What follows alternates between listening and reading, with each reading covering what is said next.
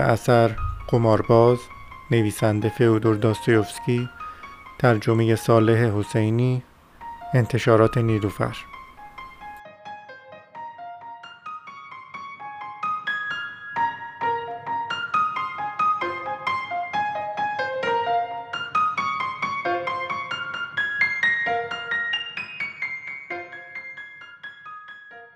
بعد از دو هفته غیبت آخرالامر برگشتم. حالا دیگر سه روز است که دوستانم آمدند اینجا. رولتنبرگ. با خود میاندیشیدم که لابد مشتاقانه انتظارم را می‌کشند. منتها اشتباه می‌کردم. از جناب جنرال مگو که ذره بار خاطر نداشت و چند دقیقه از سر بنده نوازی با من حرف زد و بعد بنده را خدمت خواهرش فرستاد. از قرار معلوم سر راهشان به ترتیبی پول و پله قرض کرده بودند. تازه به نظرم هم رسید که جناب ژنرال تا اندازه دستپاچه شده.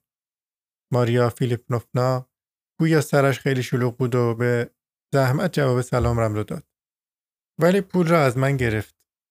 شمرد و به همه حرف حدیث من گوش داد. منتظر آمدن مزنسوف به صرف شام بودند. همینطور هم یارو فرانسوی و یک آقای انگلیسی. طبق معمول تا اندک پولی در خانه پیدا می‌شد بساط مهمانی برقرار می‌شد. خب دیگر رسم در مسکو چنین است. پولینا الکساندروفنا تا مرا دید پرسید مگر سفر قنده ها رفته بودی؟ و تا من آمدم جواب بدهم گذاشت و رفت. معلوم است که مخصوصا این کار را کرد. ما باید با هم هر طور شده بیرو در بایستی حرف بزنیم. آخر افتاده ایم سر زبانها. اتاق ریزه میزه در طبقه چهارم هتل برای معین کرد. اینجا خبر دارن که ملازمان ژنرالم همه چیز نشان از این دارد که کاری کردند که چشم مردم را بگیرد. در اینجا کسی نیست که ژنرال را به جای یکی از رجال روس که ثروت افسانه‌ای دارد نگرفته باشد. تازه پیش از شام هم ترتیبی داد که علاوه بر معمولیت های دیگر اسکناس های دو هزار فرانکی براش خورد کنم. اسکناس ها را در دفتر هتل خورد کردم. حالا دیگر دست کم یک هفته تمام به چشم میلیونر به ما نگاه می‌کنند. در کار آن بودم که میشا و نادیا را ببرم گردش. منتها پایم به پله ها نرسیده ژنرال صدایم کرد لازم می‌دانست بپرسد کجا می‌خواهم ببرمشان این بابا نمی‌تواند مستقیم به چشمایم نگاه کند. یعنی خیلی دلش می‌خواهد این کار را بکند منتها تا میآید نگاه کند. چون نگاه معنیدار یا بهتر بگویم آری از حرمتی به او میاندازم که دست و پایش را گم می‌کند. به زمانی متنتن همچنان که جمله بر جمله دیگر بار می‌کرد و دست آخر سر رشته دست خودش هم در می‌رفت به اطلاع این جانب رساند که بهتر از بچه ها را توی پارک جایی دور از قمارخانه ببرم بگردانم. آخرالامر هم حسابی از کوره در رفته با چهره سهمناک به او گفته و خود افسود شاید هم آنها را برداشتی با خودت بردی قمارخانه سری میز رولت. باید ببخشی ولی می‌دانم هنوز جوانی عاجز از تشخیص خوب و بد. برای همین شاید بخوای قماربازی پیشه کنی. به هر حال گویین که نصیحت گوی تو نیستم و دلم هم نمی‌خواهد ناسح بازی در بیاورم. دست کم حق به زبان آوردن این آرزو را دارم که کاری نکنی که مرا مسبب بداند. به لحنی آرام جواب دادم آخر من که پول ندارم و کسی که بخواهد پول ببازد اول باید پول داشته باشد. ژنرال که چهرش اندکی گلگون شده بود در جواب گفت همین الان از بیپولی درت میآورم.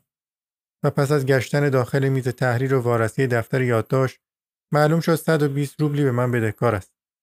آن وقت در ادامه سخن گفت حسابمان را چطور تصفیه کنیم؟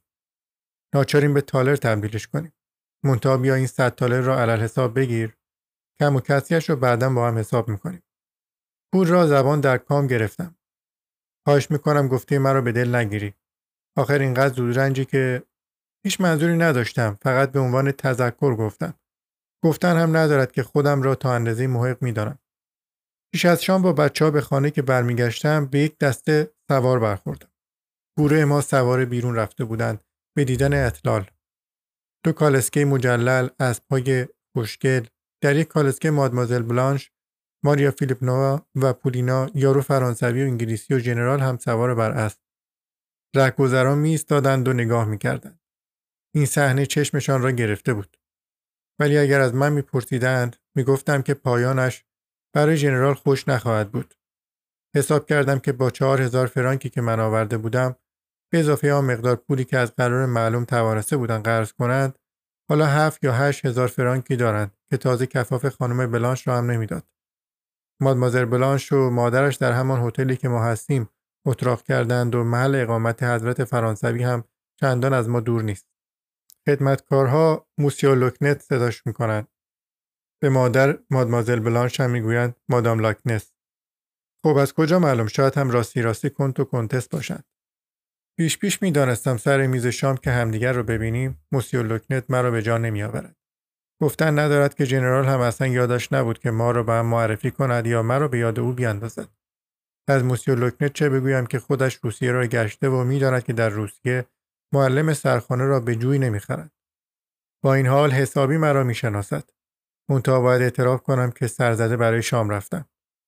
از قرار معلوم ژنرال یادش رفته بود برای من مقدماتی تدارک ببیند. اگر هم یادش نمی‌رفت لابد مرا میفرستاد سر میز عمومی. برای همین به میل خودم رفتم و ژنرال هم نگاهی از سر ناخشنودی به من انداخت. ماریا فیلیپونای نازنین بیمعطلی برم جا باز کرد. ولی اگر آقای استری نبود کارم زار می‌شد. به همین سبب انگار چاره جزی نبود که خودم را جزو جمع بدارم بار اول انگلیسی عجیب و غریب را توی قطاری در پروست دیدم که روبروی هم نشسته بودیم. این همان وقتی بود که من سر راه رفتم به خانه و پیوستن به خانواده هم بودم. بعد هم سر راه رفتم به فرانسه و دست آخر در سوئیس به او برخوردم. پس طی دو هفته گذشته دو بار دیده بودمش و حالا بفرما باز هم اینهاش. در روتنبرگ آدمی اینقدر کمرو به عمرم ندیدم. از فرط کمرویی به آدم خرفت می برد و خودش هم این را خیلی خوب می‌داند. چون به هیچ وجه خرفت نیست. ولی خب آدم نازنین و نجیبی است. بار اول که همدیگر رو در پروست دیدیم به حرف آوردمش. گفت که اوایل تابستان رفته بودم دماغه شمالی و حالا هم سخت مشتاق دیدن بازار مکاره در نیژنینوگورودو هم از نحوه آشناییش با جنرال خبر ندارم. گویا عاشق دلخسته پولیناست. آخر تا پولینا وارد شد تا بناگوشش سرخ شد. سخت خوشحال شد که رفتم سر میز کنارش نشستم. از قرار معلوم هم مرا رفیق شفیق خودش تلقی می‌کند. در شام جناب فرانسوی بنای صحبت را بر شیوه بسیار عجیبی گذاشت. طرز رفتارش با همگان از سر بیاعتنایی و بند نوازی است. تا آنجا که یادم میآید در مسکو هم پر از باد دماغ بود. از بس راجب مالیه و سیاست روس حرف زد که سرمان را برد ژنرال گاهگاهی جسارتا مخالف خانی می‌کرد.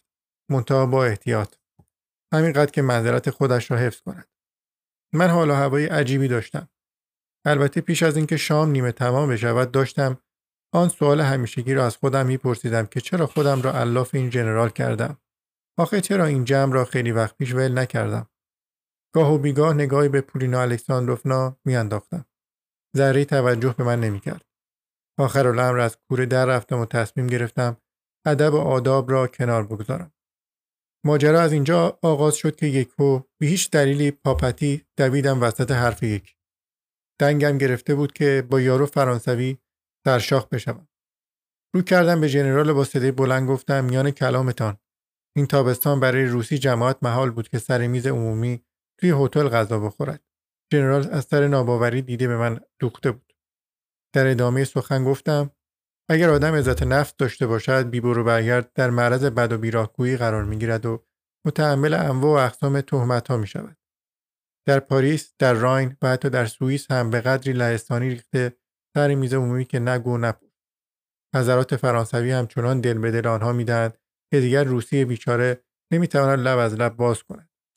این را به فرانسوی گفتم. جناب ژنرال داشت حیرت زده نگاه هم می‌کرد.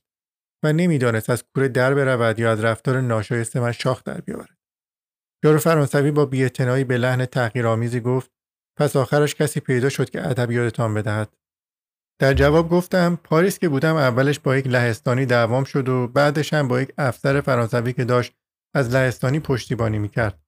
ولی تا این ماجرا رو تعریف کردم که کم مانده بود توی قهوه یکی از عالی جنابان توف بیاندازم چند تا از فرانسوی ها طرف مرا گرفتن.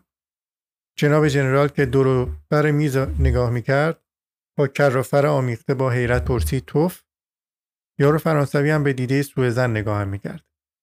در جواب گفتم همینطور است که میفرمایید. چون دو روز تمام بود که مطمئن شده بودم سفرم به روم که با همان کار خودمان مرتبط می‌شد ردخور ندارد به دفتر سفارت پدر مقدس در پاریس رفتم که روادید بگیرم. در دفتر سفارت شرفیاب حضور کشیش کوچولوی پنجاه ساله شدم که پوست استخوانی بیش نبود و برودت از چهرش میبارید. پس از گوش دادن به حرفهایم آن هم در کمال ادب هرچند بسیار سرد و بیاعتنا از من خواست که صبر کنم. با اینکه عجله داشتم گرفتم نشستم و روزنامه رگ ملی اپنیون نشنال را از جیبم درآوردم و بنا کردم به خواندن مطلبی که نویسنده آن هرچه بد و بیراه بود نثار مردم روز کرده بود. در این گیرودار شنیدم که کسی دیگر را از توی اتاق بعدی دارند روانه می‌کنند. به دفتر عالی جناب و این را هم دیدم که آقا کشیشه در برابر یارو دلا راست می‌شد. یک بار دیگر تقاضایم را مکرر کردم و او باز هم دعوت به صبر کرد. منتها این بار به لحنی سردتر. اندکی بعد کسی دیگر آمد تو. که ارباب رجوع بود و از قرار معلوم هم اتریشی. به گوش داد و بیمعطلی به بالا راهنماییش کرد. حالا دیگه سخت آزرده شدم. از جا بلند شدم رفتم به طرف کشیش و قاطعانه گفتم مگر من از آنهای دیگر چه کم دارم؟ حالی جناب باید مرا هم مثل ارباب رجوع دیگر به حضور بپذیرد. کشیش که هاج و واج مانده بود در جا خود را پس کشید. آخر ورای فهمش بود که یک روسی بیمقدار بخواهد خودش را با مهمانان عالی جناب در یک ردیف قرار بدهد. همینطور که سراپایم را برانداز می‌کرد به لحن بسیار بیادبانه ای انگار که اهانت کردن به من ماگی لذتش باشد داد یعنی توقع داری عالی جناب به خاطر حضرت عالی دست از خوردن قهوه بکشد؟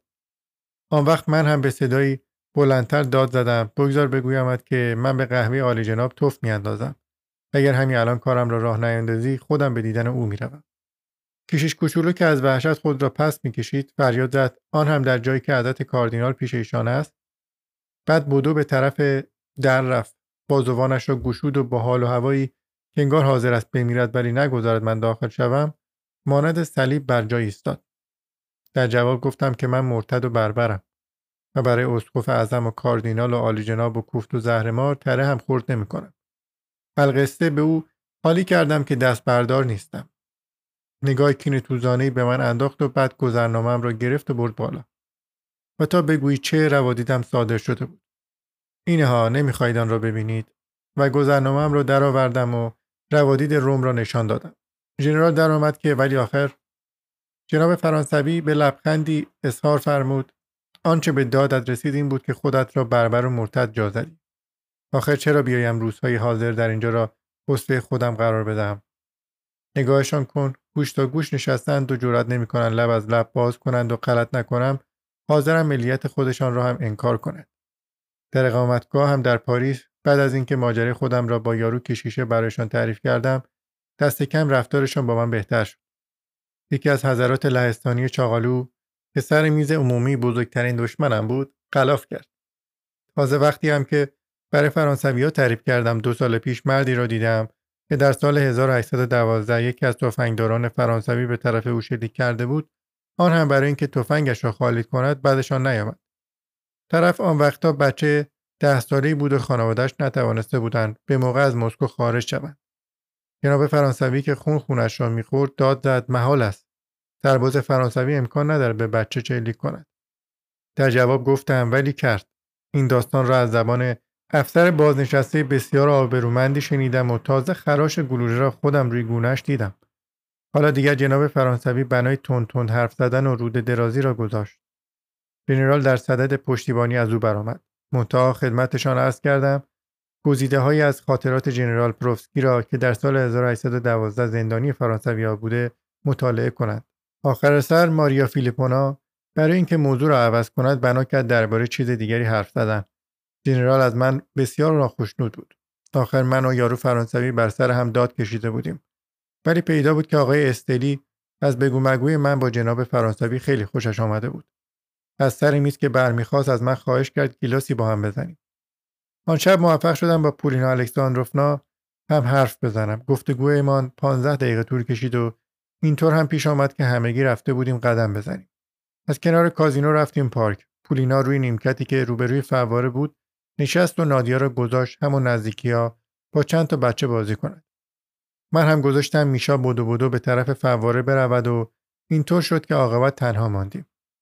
طبق معمول اول صحبت کسب و کار به میان آمد. پولینا همین که دید پولی که به او دادم 700 گلدن بیشتر نیست اوقاتش تلخ شد. به خودش اطمینان داده بود که جواهراتش در پاریس کم کم هم که گرو میگذاشتم دو هزار گلدن می‌شد. گفت صد درصد مقدار پول لازم داریم. باید هم به دستش بیاورم و اگر این کار رو نکنم کارم زار است. در ادامه صحبت ازش پرسیدم در قیاب من چه پیش آمده چیزی که پیش نیومده. دو تا پیغام از پترزبورگ رسید. اول اینکه مادر بزرگ سخت بیمار است. دو روز بعد هم از قرار معلوم فوت کرده. خبر را تیموفی پتروویچ آورده. آدم قابل اعتمادیه. منتظر رسیدن خبر نهایی قطعی هستیم. پرسیدم پس بگو اینجا همگی گوش به زنگ نشستند معلوم است شش ماه گذشته تنها امید همگان بوده پرسیدم تو هم امیدواری من که قوم نیستم همینقدر نادختری ژنرالم منتها یقین کامل دارم که در وصیت نامش مرا از یاد نخواهد برد قاطعانه گفتم اگر نظر مرا بخواهی می‌گویم ارث فراوانی نصیبت می شود. خب مادر بزرگ به من علاقه داشت. چه باعث شده به این نظر برسی؟ با سوالی جواب دادم. بگو ببینم انگار جناب مارکه محرم اسرار خانواده شده است. کورینا پرسید می شود بفرمایید چرا انقدر به موضوع علاقه من شده ای؟ و نگاه سرد و عبوسانه به من انداخت. معلوم است که علاقه مندم. غلط نکنم ژنرال به تدبیری از آن جناب پول قرض کرده. درست هست به نظر تو اگر از وضع مادر بزرگ خبردار نبود پولی به ژنرال می‌داد سر شام حواست بود دو سه بار که حرف مادر بزرگ به میان آمد عزیزم جانم از زبانش نمیافتاد. که خیشاوندان جان در یک قالبی. آری حق با توست.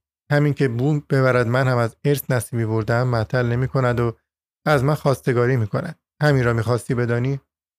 که می‌گویی خواستگاری می کند خیال می‌کردم مدت هاست که دارد از تو خواستگاری می کند پولینا به پرخاش گفت خودت خوب میدانی که صحت ندارد. و پس از لحظه سکوت به گفته افسود انگلیسی را کجا دیدی؟ می‌دانستم سراغش را می‌گیری. راجع به دیدارهای قبلی هم با آقای استلی به وقت سفر براش گفتم. آدم خجالتی و رمانتیکی است. و صد البته عاشق شما درست است؟ معلوم است که عاشق من است. باز هم صد البته ده برابر فرانسوی پول داره. به نظرت فرانسوی راستی راستی چیزی دارد؟ جای تحمل ندارد؟ نه که ندارد. مانندی دارد. همین دیروز بود که ژنرال این را با قطع و یقین به من گفت. حالا راضی شدی؟ اگر به جای تو بودم بی برو برگرد با انگلیسی عروسی می‌کردم. پورینا پرسید چرا؟ بی مقدمه گفتم فرانسوی خوشقامتتر است. منتها مادون اوست. ولی انگلیسی علاوه بر درستکاری ده برابر پولاتر است.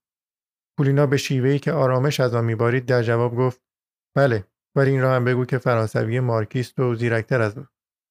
بیان که خودم را از تک بیاندازم گفتم حد داری؟ صد درصد. پولینا سوالاتم را ذره خوش نداشت. متوجه هم بودم که در صدد است با لحن و لغو و بیمعنا بودن جوابهایش کفرم را در بیاورد. معطل هم نکردم و این را به او گفتم. خوبه خوبه چشمم روشن. بعد تاوانش را پس بدهی که اجازه دادم همچون سوالهایی را از من بپرسی و همچون فرضیاتی بکنی. به لحنی آرام جواب دادم. واقع اینی که من خودم را محق می‌دانم که انواع و اقسام سوالها را از تو بپرسم. دقیقا به این دلیل که حاضرم هر گونه تاوانی برای سوالهایم بپردازم و حالا دیگر زندگیم برای معنی ندارد. پورینا زد زیر خنده و گفت دفعه قبل در هنگام بالا رفتن از کوه شلانگنبرگ گفتی از تو به یک اشاره از من با سر خود را به پایین انداختن.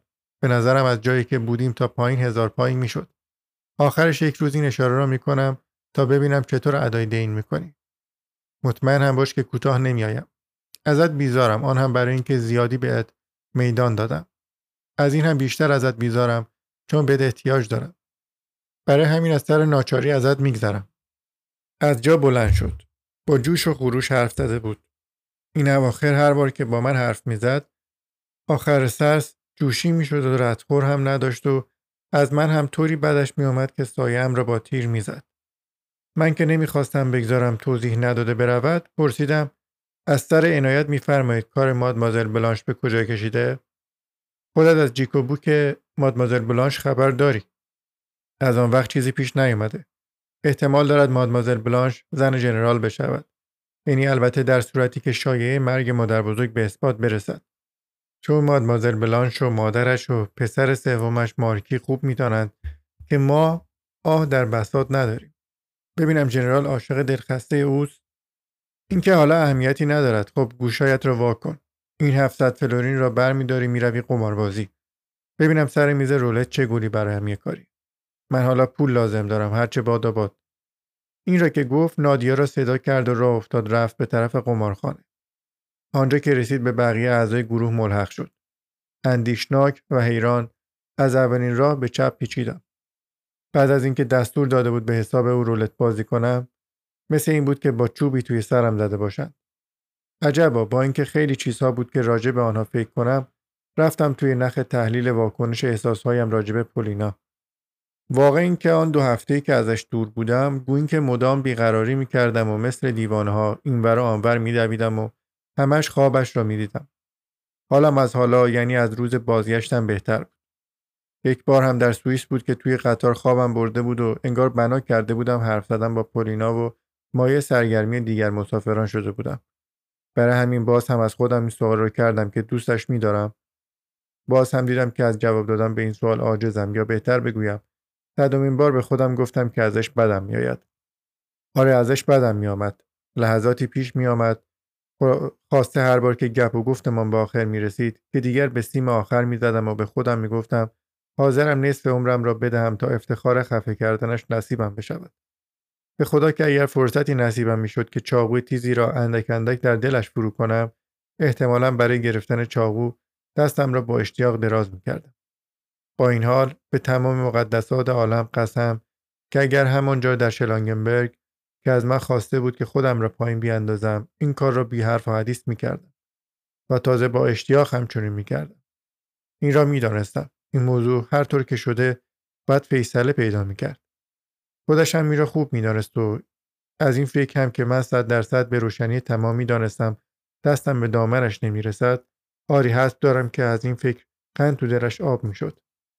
والا دختر محتاط و باهوشی مثل او چرا بیاید و اینقدر با من گرم بگیرد و رو در باسی هم نداشته باشد؟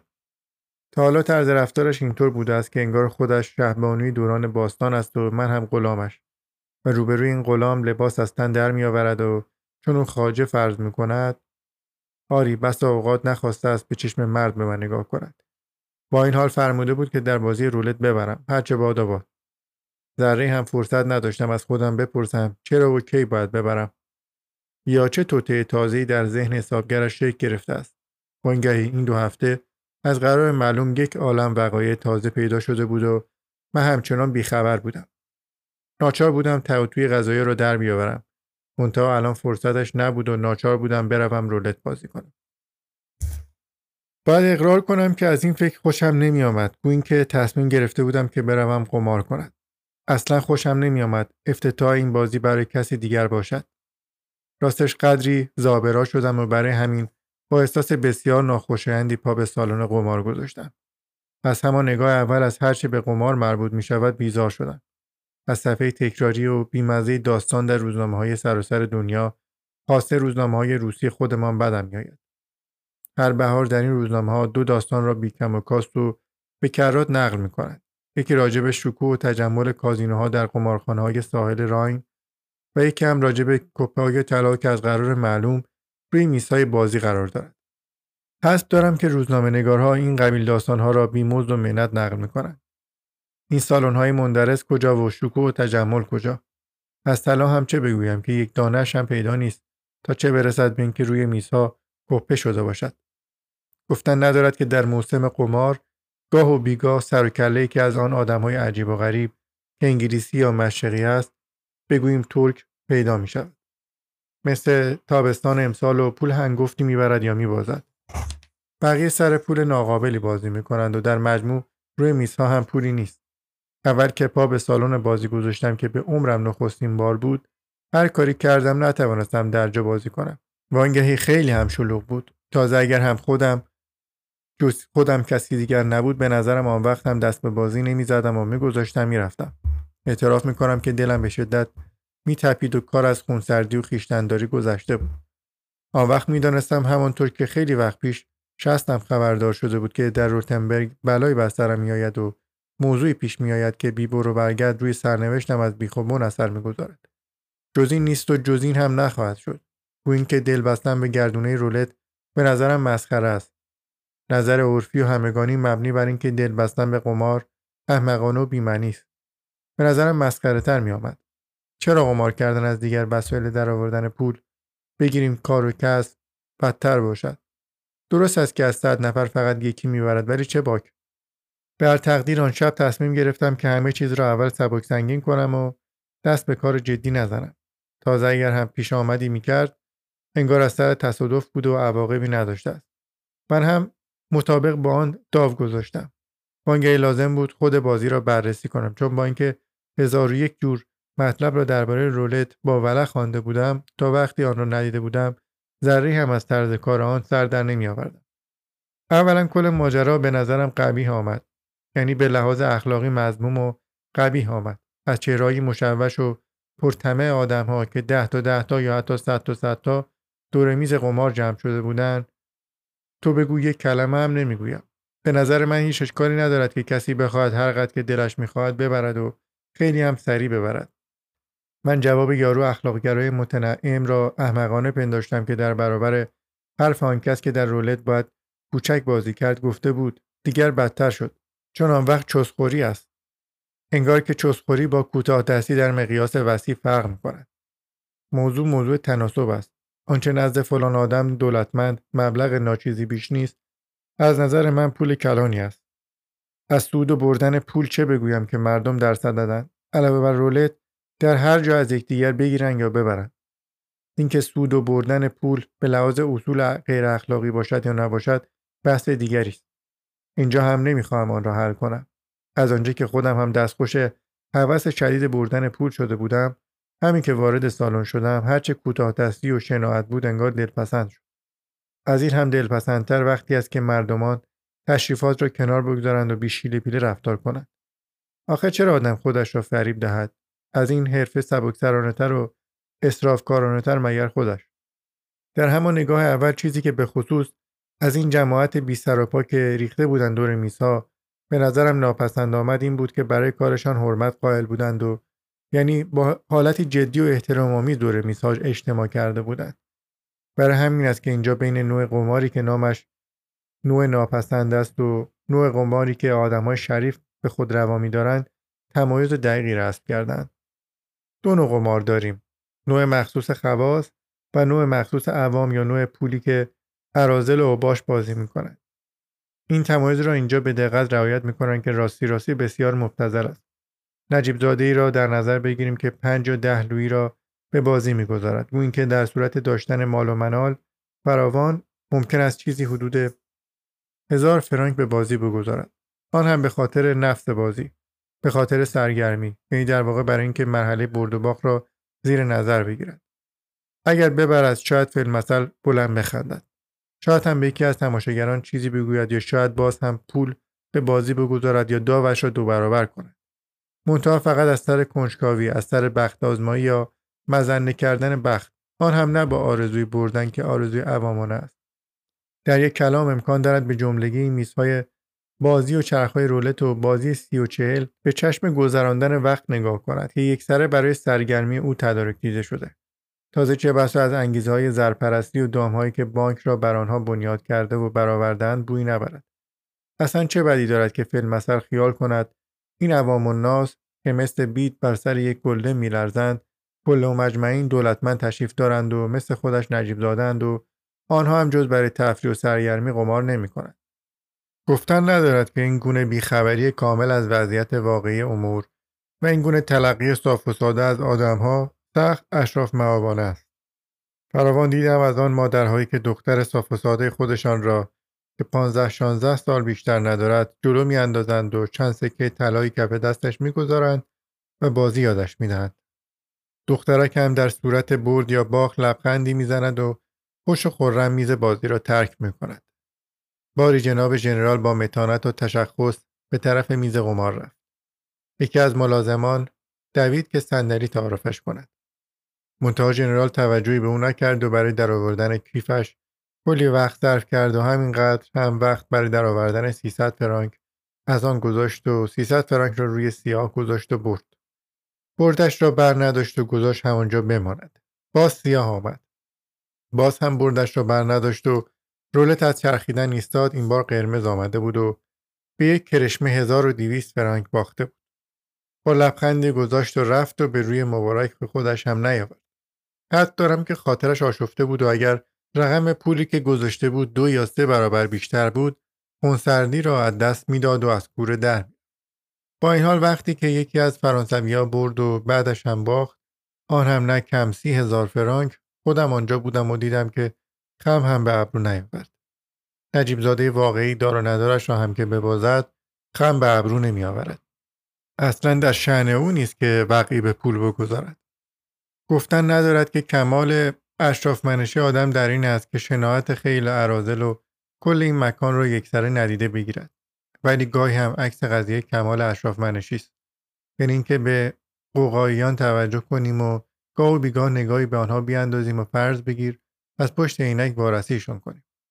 منتها در همه حال کاری نکنیم که از حد تفریح فراتر برود و بدانیم که کل ماجرا مسحکی است که محض سرگرمی نجیب زادگان اجرا می شود و عوام کالانعام هم اصحاب شبیهند.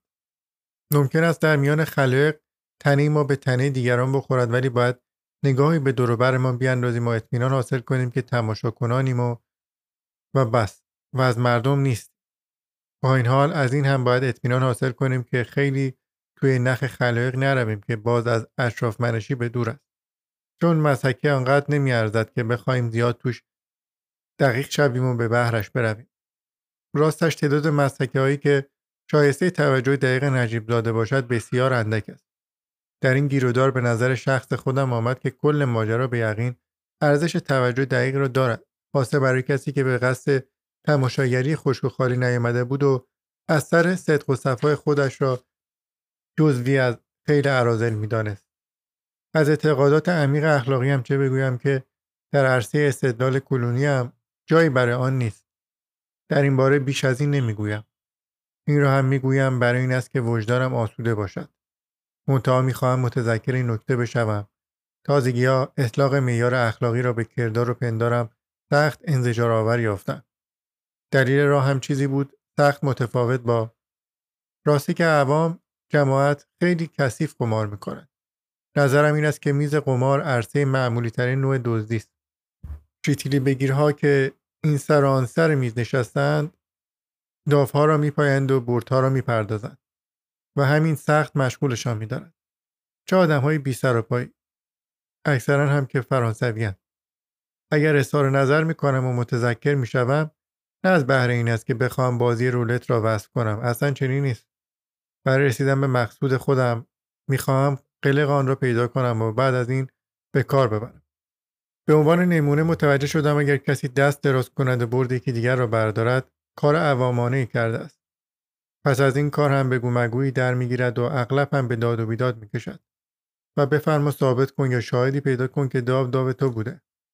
در اول یک ذره هم سر در نمی آوردم بیش از این هم نمی توانستم حد بزنم و متوجه بشوم که می شود روی اعداد تاق و جفت و روی رنگ پول به بازی گذاشت.